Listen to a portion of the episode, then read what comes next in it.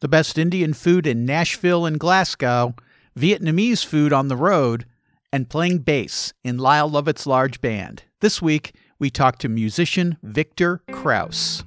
Traveling the world to bring you delicious dishes, tasty beverages, and interesting experiences. This is the Destination Eat Drink podcast on the Radio Misfits Podcast Network. I'm Brent Peterson, host of Destination Eat Drink, the travel podcast for foodies. Each week, we explore the cuisine of different places in this huge kitchen we call planet Earth. And this week, I have the pleasure of talking to musician, songwriter, and producer Viktor Krauss. But first, let me ask you to subscribe to the podcast. That way, you'll never miss an episode. Destination Eat Drink is available on all podcast platforms, including Apple Podcasts, Spotify, Pandora, or over at radiomisfits.com. You can also listen at my website, destinationeatdrink.com. Viktor Krauss is an incredibly talented musician who has been the bass player in Lyle Lovett's large band for years. He's also had a distinguished career as a solo artist, a respected songwriter, an arranger, and producer. For me, I first saw Viktor when he played bass in Lyle's large band. That's when I found out he was from Champaign, Illinois, the town where I went to college at the University of Illinois. It wasn't until later that I found out that Viktor's younger sister is Alison Krauss, also a gifted musician. Viktor and I talk about growing up in Champaign, performing with his sister at a very young age, and pizza and Mexican food in his hometown. Plus, we talk Def Leppard t-shirts, Pilsner beer in the Czech Republic, Led Zeppelin records, and playing with Robert Plant. Destination Eat Drink.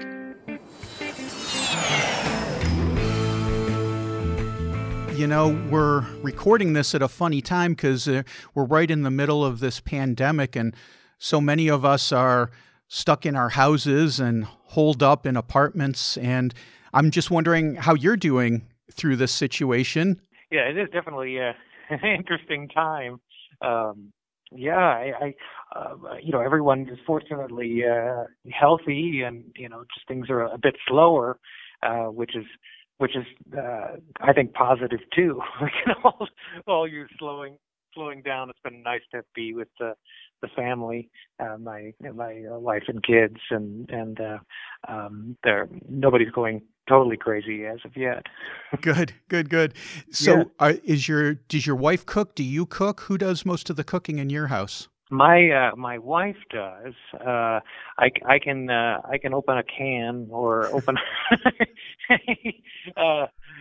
can of spaghetti sauce or make nachos, but that's about the extent of my expertise in that. What does she make that you especially enjoy? We do actually. We have to admit we do go out a lot, so this is a little bit of an adjustment for us. But she made a great carbonara the other night. With ham and everyone's wanting to do homemade pizzas and that's always good. Makes the kids happy. Seems to please everyone. Yes. So you said you like going out, and you live in Nashville these days. Yeah. Once this thing finally lifts, what's the first place you're thinking, I got to go there? I'm really missing such and such a place. We all love Indian food, and there's two places that we kind of frequent because they're different enough to almost be to keep it interesting. But we pretty much do either Bombay Palace in Nashville on Sundays, almost every Sunday. You either alternate between that and Sitar. There's also a terrific Persian restaurant that we go to a bunch that's called House of Kebab. Yeah, that's been kind of a staple for us, and then there's San Antonio Taco, which has been there forever, and it totally reminds me of the U of I. It's kind of like it's always playing classic rock. It's for as long as even before I moved here in Nashville, and I moved here in '92, but would visit here every once in a while, and it has been unchanged for as long as I can remember. You know, it's always, you know, it's either Steve Miller or you know, if it feels it's a nice time capsule. But right. It's another one that pleases everybody. You mentioned Bombay Palace. I had Jason Ringenberg on the podcast from Jason and the Scorchers. Oh yeah, and I think he talked about Bombay Palace and mentioned how much he loved Indian food and taking his wife there. I guess Indian must be a pretty big cuisine in Nashville that everyone keeps mentioning Bombay Palace whenever they're on the podcast. Yeah. I mean, there's a few more that have popped up in the last couple of years, but that one always seems to, for us, that you know, really, really nice. You know, and, yeah, it's just always good, and Sitar as well. That one's been around even a little longer. It's just different enough that it's like, okay, I want that one, or I want this one. You mentioned the U of I, which is where you grew up. You grew up in Champaign, Illinois, which is where the University of Illinois is. And as long as we're talking home cooking, what about when you were growing up in Champaign? What kind of dishes did your mom used to make for you that you really liked? Well, it's funny. We had I grew up with some food allergies, and so which kind of reduced some things that we could all enjoy, but she made it work for us, and it was pretty much. I mean, I was trying to imagine that, you know, it seemed to change a lot, and I can't remember really specific things that she made a lot of. She used to make like these artichoke hearts, you know, where you just kind of, you know, it would be the whole thing, and you take the leaves off and you put them in a butter sauce and just kind of scrape the leaves off those, and I always remember really enjoying that.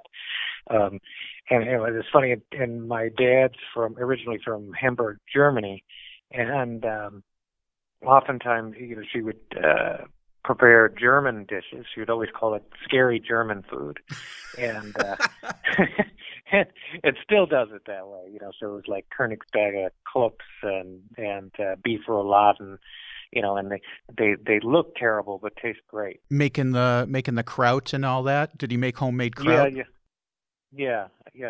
So, yeah, that's interesting because your name is spelled Viktor, which would be the traditional German spelling, I think. Yes. When did your father come over from Hamburg? I think it was, boy, that's a good question. I think it was like 1951. Okay. And came to Ellis Island and then ended up in Chicago. And he spent some time also at California with the Marine Corps. Between the Korean War and the Vietnam, so he was. It was actually was at a nice time where we weren't at war, but that was in California. And then my aunt and his mother stayed out in California for years, and eventually Seattle. And so he ended up in Chicago, and then back to U of I, and that's where my parents met. I was thinking back; it must be, gosh, 10, 15 years ago, I saw a short little piece of film about your sister, Alison, and there were some old family photographs in it. Now, this may ring a bell, it may not, but someone in that picture was wearing a Def Leppard t-shirt. And this stuck in my brain. And I went back and I tried to find it and I couldn't find it. And so I can't remember specifically whether it was maybe you, probably not your father, but someone was wearing a Def Leppard t-shirt because I remember it specifically. Were you a big Def Leppard fan when you were a kid? Oh gosh, well, still I am. You know, it's funny. I think that may have been my dad in the picture. Really? Yeah, you know, I'm not sure I know exactly where it came from. A guy from 50s Germany, and he loves Def Leppard. Well, you know, it's funny. Alison became, she did some interview. She did a great interview for Mojo Magazine back in the 90s because she's a huge fan. Right. And did an interview with Joe Elliott.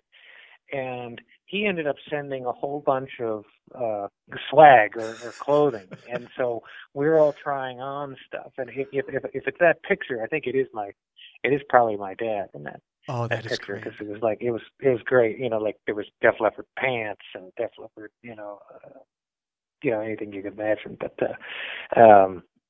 But yeah, I mean,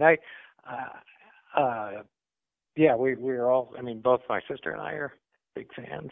So is that the kind of music that you were growing up with? This sort of hard rock from the 70s and 80s? Well, you know, actually not for me. You know, like when I was first growing up and kind of getting interested in music, I was, you know, I loved classical music, film scores, and you know, in particular film scores. And then also when I was first learning how to play bass, I really got into listening to jazz or playing jazz more so, just because it was, you know, what was possible on especially the upright bass. And but then, like in high school, you know, somebody played Led Zeppelin for me for the first time, right. And that kind of just totally changed everything for me. And it was also the Yes 90125 record that kind of like sparked.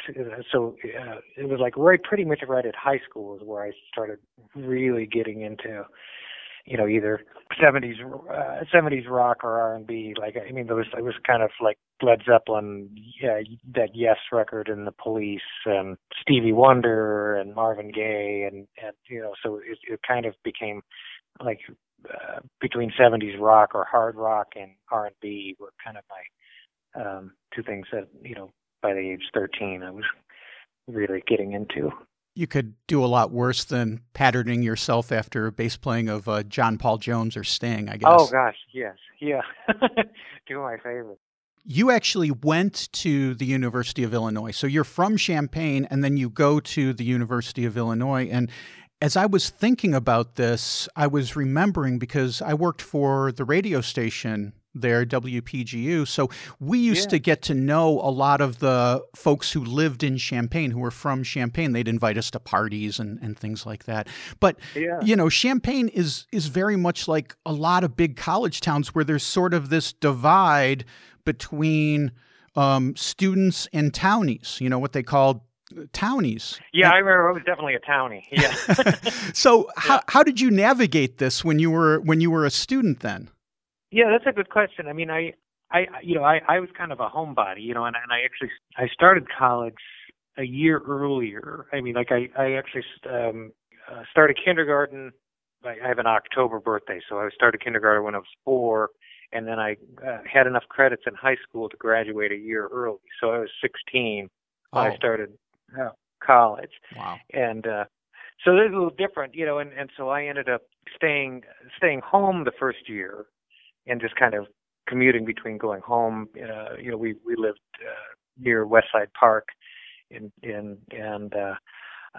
only, you know, 5-minute drive to campus. It's 10-minute at the most for biking there. And I mean, I loved growing up there. I think if I could still do what I do here, I would have no problems being still a resident in Champaign. You know, it's funny. We used to do the. I had a band called Difficult Listening in Great name. College. Yeah, and we used to do the psychedelic boneyard show at midnight. Okay.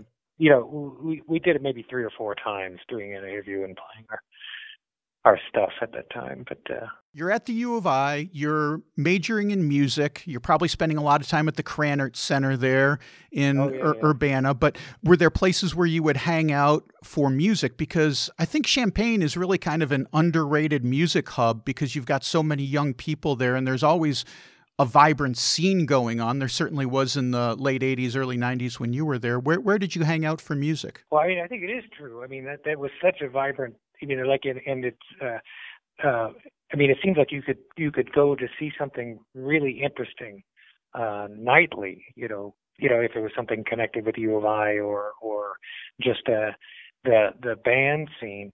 I mean, I did spend a lot of time at Krannert.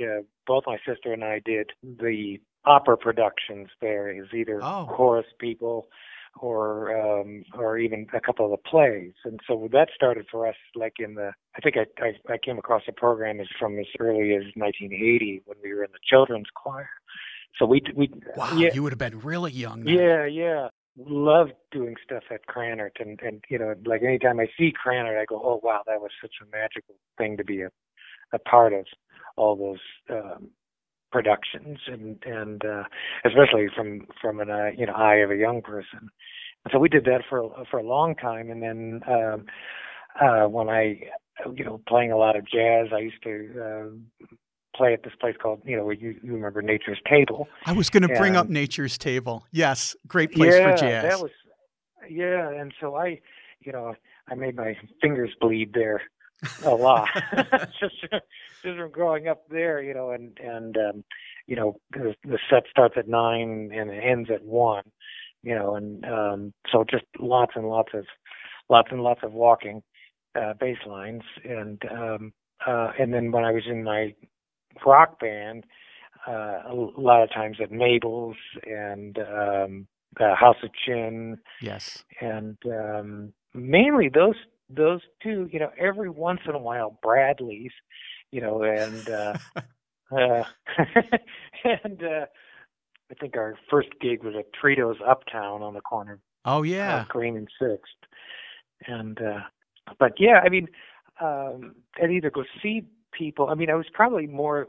I was always probably more playing than going out to see people as much. Other than probably more the Krannert's stuff happening at Krannert, and I also did the Medicare 7, 8, or 9 Dixieland group. I don't know if you remember that group, which was all faculty member. Okay. But they called it Medicare 7, 8, or 9, which was all people that were on Medicare. They kind of made a joke because everybody's age was at the age of needing Medicare. Right, you know, right. So. Yeah, Mabel's was our hangout. We used to be there all the time, and it was a great little club because, you know, they would bring through touring acts. I mean, I remember seeing Lone Justice and Jason and the Scorchers and, you know, Jane's Addiction even there. But they really supported local music, too. And you could go every night of the week, it seemed, and see a really fun local band, you know, whether they were doing original stuff or covers or whatever. Yeah, I loved playing there. It was, really fond memories. There's actually a company that's doing... reprints of logos from from different colleges. The company's called Long Lost Teas, and they made one for Mabel's, so I had to get one of those. I got one too. From that company. Oh yeah, I still wear it. I love wearing it. My brother came out and visited and said, "You still have your Mabel shirt?" I was like, "No, this is. It looks distressed, but it's new, you know." Yeah. Oh, that's great. So there were some great places to chow down in Champaign. Do you have any recollections of places you used to like to go? Because one of my favorite things to do was Mabel's was right across Green Street from a place called Taco John's, and they stayed open till 2 in the morning. And so we'd go there right after Mabel, go down the stairs, across the street, into Taco John's, and try to soak up some of that stuff with some grease in Taco John's. Any place you remember going? Yeah. Oh gosh, well, a lot. I mean, of course, Garcia's and the Flying Tomato Brothers, Trino's, if you remember, on the corner of Goodwin and it's like right on the corner of the music school. There's a place called Trino's. Yes. Or, and I guess prior to that, it was called Prenz in the '60s or something, and that was a great venue / place to eat. And then and I think that the Coslo's, which was the I guess same ownership, and then and then Jolly Roger, the pizza place in Urbana, and then I'm trying to think if the Steak and Shake on Green Street was a good. That was sad to see that one go. So you graduated. University of Illinois, and it sounds like you pretty much headed straight to Nashville from there. Yeah, I actually, there was 1 year in between where I graduated, and it was kind of like all signs were kind of showing that I should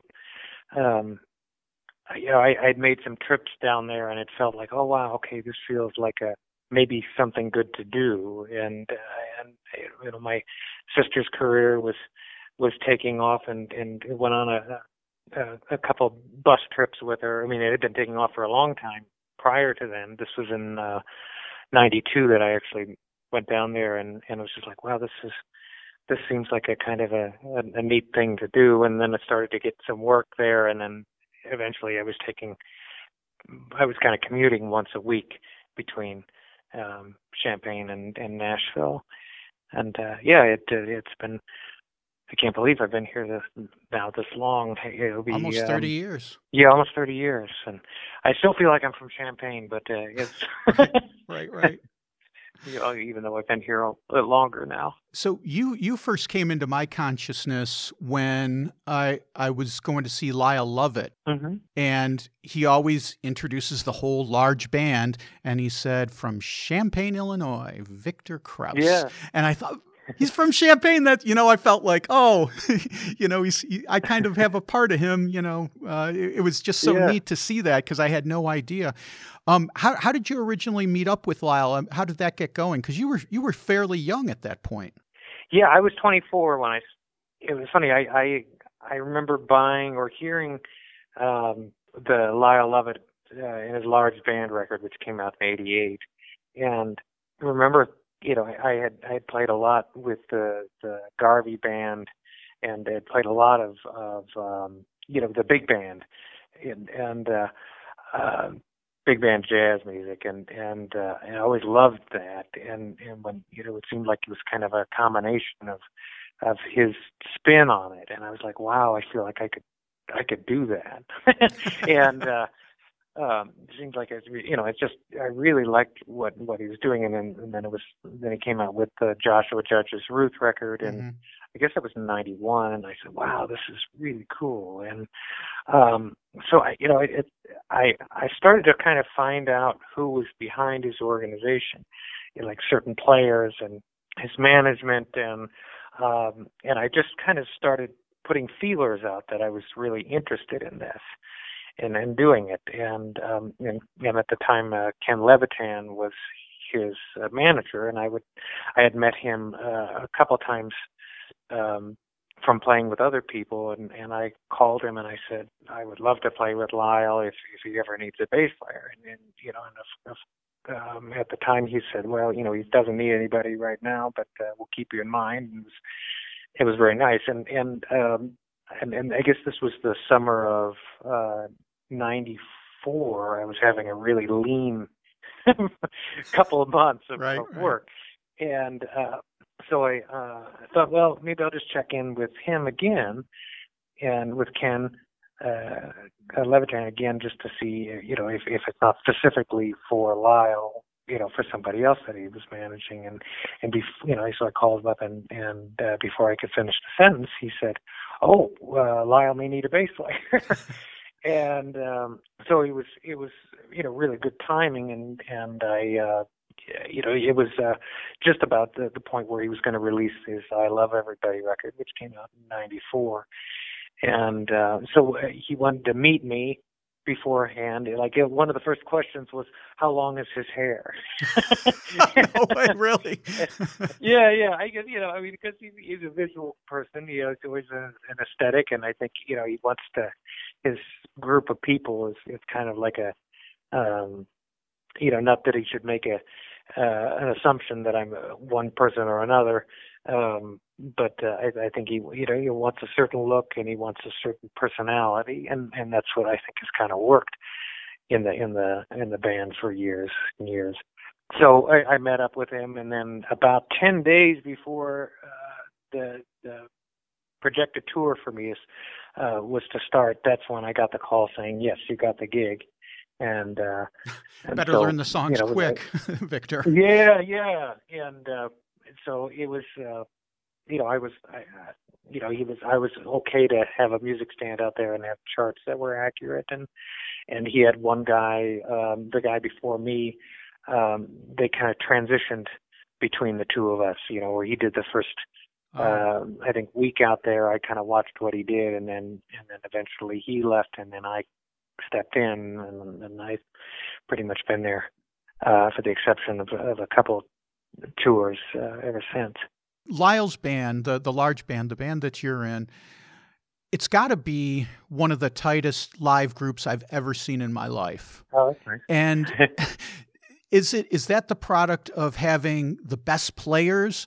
Is that the product of rehearsing all the time? Is that a product of some kind of combination of those things? Well, it's funny. It is. I think it is mainly players, because we barely rehearse. I think the most we ever rehearsed was for we did a tour in '95 where we actually went into a rehearsal hall for about 4 days and just played through everything. But pretty much any time that we go and do a tour, it's like we might run everything or might play through a few things the night before. Otherwise, it's just I think it's just I mean, a lot of us have been around for a really long time, so we don't we all know it, But yeah, for the most part, I think it is the players and just the chemistry, and it's kind of him, being aware of what people can do, and then there was rehearsal during sound check. A lot of the time, if we're introducing a tune that we haven't played for a while, or maybe going over something that maybe didn't go over as well the night before in rehearsal. I mean, in during the show. Right, right. So you get to travel a lot during this time in the 90s and through the 2000s. Do you have any places where you look on the tour itinerary and go, yes, we're going to city XYZ. Yeah. I can't wait to go to this restaurant or that. How does eating on the road work for you?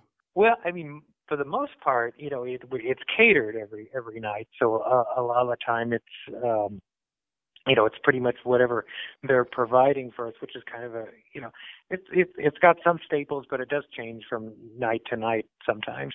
I'm trying to think. There used to be a Vietnamese restaurant in Los Gatos, California, that I would hit every time. That was called the Green Papaya, and that's gone away. Oh, no. Unfortunately. Yeah. Boy, yeah. In Chicago, I have to do Luminati's. Yes, the pizza. In Glasgow, Scotland, one of my favorite Indian restaurants of all time, called Mother India. Oh, cool. And there used to be another place. I'm trying to remember there was a place in London that was spectacular. I love Glasgow. It's one of my favorite European cities because I think it's so under the radar for a lot of people, and it's a little bit, it's a little bit rough and tumble around the edges a little bit. Yeah. But I love that. I love that city. What kind of reception does the band get in places like Glasgow? European audiences. I mean, it's almost cliche to say, but it is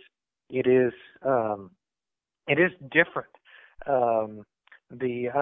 Where it's almost kind of a very attentive, but appreciative audience.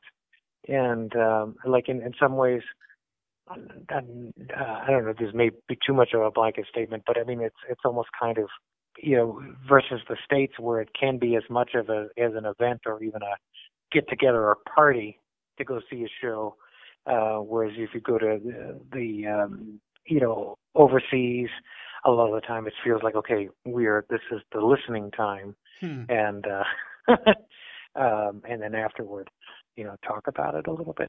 I don't know if that's I think they're both great in a lot of ways. Sure, sure. So yeah. Let's talk beverages, because the show is Destination Eat Drink. What kind of stuff do you like to relax with as far as a beverage goes, Viktor? Oh gosh, I'm extremely boring. I probably have a drink maybe once or twice a year. But my go-to, I'm totally addicted to fizzy water, because I kicked like Perrier and San Pellegrino, because I kicked caffeine a couple of years ago. Okay. So I still like carbonation, but I don't. I was totally addicted to Diet Coke, and I don't do it anymore. But I think, but I think the best beer I ever tasted was Pilsner Urquell. About we were on a it was a tour with my group, and we actually went to the Czech Republic, and and this was I guess was the town was Pils, and we were like in the same town as the factory, and I couldn't believe the difference between something that hadn't been on the shelf or anything for any length of time, and that was amazing to me. Like, and every once in a while they'll try to. I said, oh yeah, Pilsner Urquell would be, or however you pronounce it, would be amazing. And it's not as, you know, just having, I guess, coming from the Czech Republic and having all that time, possibly not as refrigerated as whatever that was, you know, isn't quite the same. But that was the most amazing beer experience I ever had. And I do like Sapporo every once in a while. I just found out that on my father's side, there's some Czech, Bohemian, Southern Bohemian. And so it's funny you bring that up because my girlfriend and I we had a trip to Italy that got canceled because of the pandemic. And now we're trying to figure out when this thing opens back up where we're going to go. And she's insisting that we go to Southern Czech Republic to Bohemian, see these towns, and Pils is definitely going to be one of the places where we're going to go and check out. Yeah. I did a band. We did 10 shows in the Czech Republic only. We were gone for 12 days and did 10 shows. But it was amazing, and just how exciting. I mean, again, talk about audiences that just. Like hadn't never met or been familiar with anything that I had done before. You know, this was under my group's name, and just so nice and receptive. And it was, you know, it felt like it was out of a movie set. I felt like a total rock star. That's great. That's great. Yeah, people say that. You know, the respect that you get as a musician is on a whole different level in a lot of European places. I also hear musicians talk about Japan in the same way. With the respect that they get. But I wanted to ask you, because you mentioned Led Zeppelin earlier, and I know on your solo album, I think in like 2005, you did a cover of the Robert Plant song. This wasn't a Zeppelin song. This was on his second solo album, but you did a cover of Big Log. Alison, your sister, she sang on it, and it's a really cool version. It's, you know, that song is a little ethereal for a Robert Plant song. Yours was even more, it like took it to a different level of floating in the clouds a little bit. And then it was like 2 years later, Alison is playing with Robert Plant. That must have been kind of surreal in a way. Yeah. I mean, I always liked that song, Big Log, I mean, it was kind of their teaming up somehow came about with the Rock and Roll Hall of Fame, and then they found that they had a chemistry, and that's how the record came out. And then a number of years later, we did a Lead Belly tribute show where I played on that with the two of them and Buddy Miller. And that was a big treat. What's your favorite Lead Belly song to play live? Oh gosh, I mean Lead Belly song. Yes. We did kind of rearrangements of them. Right. So that the one, I guess the tune that we did was one of them was Can't You Line 'Em, and that was probably the one, or Follow Me Down. We did a couple of those, and then we also did actually a version of Gallows Pole. Okay. Which was exciting because that may have been my favorite tune to listen to on Led Zeppelin 3. Yeah, what a great record! That might be my favorite Led Zeppelin record. I go between that and Physical Graffiti as far as a favorite goes. Two of the, I don't know, maybe lesser appreciated Led Zeppelin records that are out there. Oh, yeah. I love all of them. Definitely. So, you know, you do a lot of work in like soundtracks and television, and then I listen to your solo records, and they also have this kind of dreamy movie cinematic quality to them. Do you think in those terms when you're composing in cinematic terms? I used to listen to stuff like that, like a huge fan of John Williams and later Thomas Newman I'd always be listening to stuff like that when I was playing with Legos when I was a little kid. And I don't know, I loved that it provided some kind of emotion that you didn't necessarily were being told by, any kind of lyrical content. Mm-hmm. Hearing music that has some kind of emotional content, but you can kind of fill in the blanks mm-hmm. of what the intent of the writer is or what the scene was. It's almost like, I love hearing soundtrack music where the forms are so odd that you can tell that they were probably being weaved around some kind of visual or some kind of dialogue. So the phrases are odd. And, and the design of the music to begin with is telling the listener or the viewer an emotion that may not be completely conveyed by dialogue or a visual. So it's adding this other part to it. And, I think that I love doing that. I think it's just kind of the music that I don't know if I actually have like a storyline in mind when I'm doing something. It's more like, how does it make me feel? And if there's an emotional part of me that comes out, it's almost like in the same way as lyrics that mm-hmm. If somebody says something, how does that make you feel? And or how do you want to believe them? And I think that's probably like even just in terms of a performance or writing something that I wanted to make you feel a certain way. When you're doing a soundtrack, do they just say, okay, Viktor, we want something? It's a dark night. He's driving alone in a car. Or do they say, here's the scene and send you a video and say, okay, we need something for this? How does that normally work? Well, sometimes they call it spotting, which they say, okay, from this point, a lot of the time the director will have an idea. Okay, I want something to happen here, and pivot from that and maybe possibly exit by this point. If they have something in mind, or if they don't have something in mind, then kind of try to shape it. And, a lot of the time something will be cut to something shorter than what you would, there's lots of editing after the point. And it can be something that's like a full-blown theme, or it can just be one note that goes, oh, okay, a little bit of tension, here. Right. I love doing that stuff. I had the opportunity years ago to do the Sundance Composers Lab, which was a fellowship that's awarded to people that apply for it. Oh, and, cool. And it was like, I would kind of describe it as being like being on an episode of Project Runway, except nobody gets thrown out. Everybody does the same scene and everybody gets to then watch what their interpretation of it was. And it's that's got to be a little stressful, being up there in front of all those people getting critiqued like that.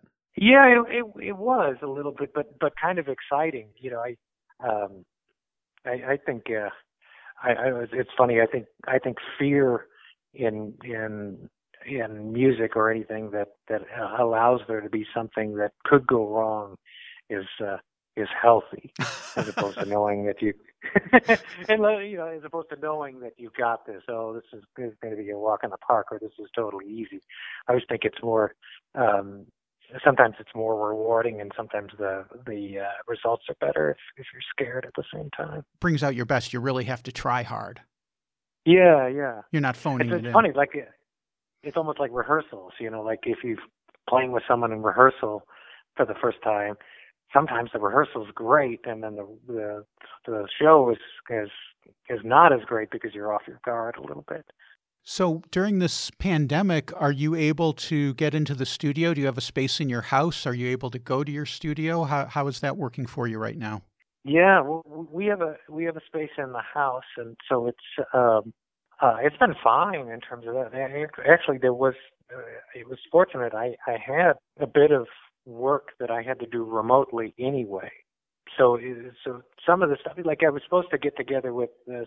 There's a guy that I work with, a woman that I work with named Erin Bodie, who is this terrific singer and based out of St. Louis, and she's on occasion has me do these recordings where we get to, you know, just traditional recording where I play almost all the instruments and engineer, and she will eventually sing. And the only obstacle we have now is that we have to send each other files. And, right.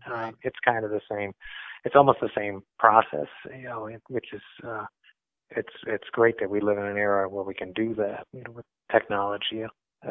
You know, here's my tracks and I'll send you this. So and it's funny, there's been a few people that have kind of I've done more remote recording probably during this period than I can remember in a while.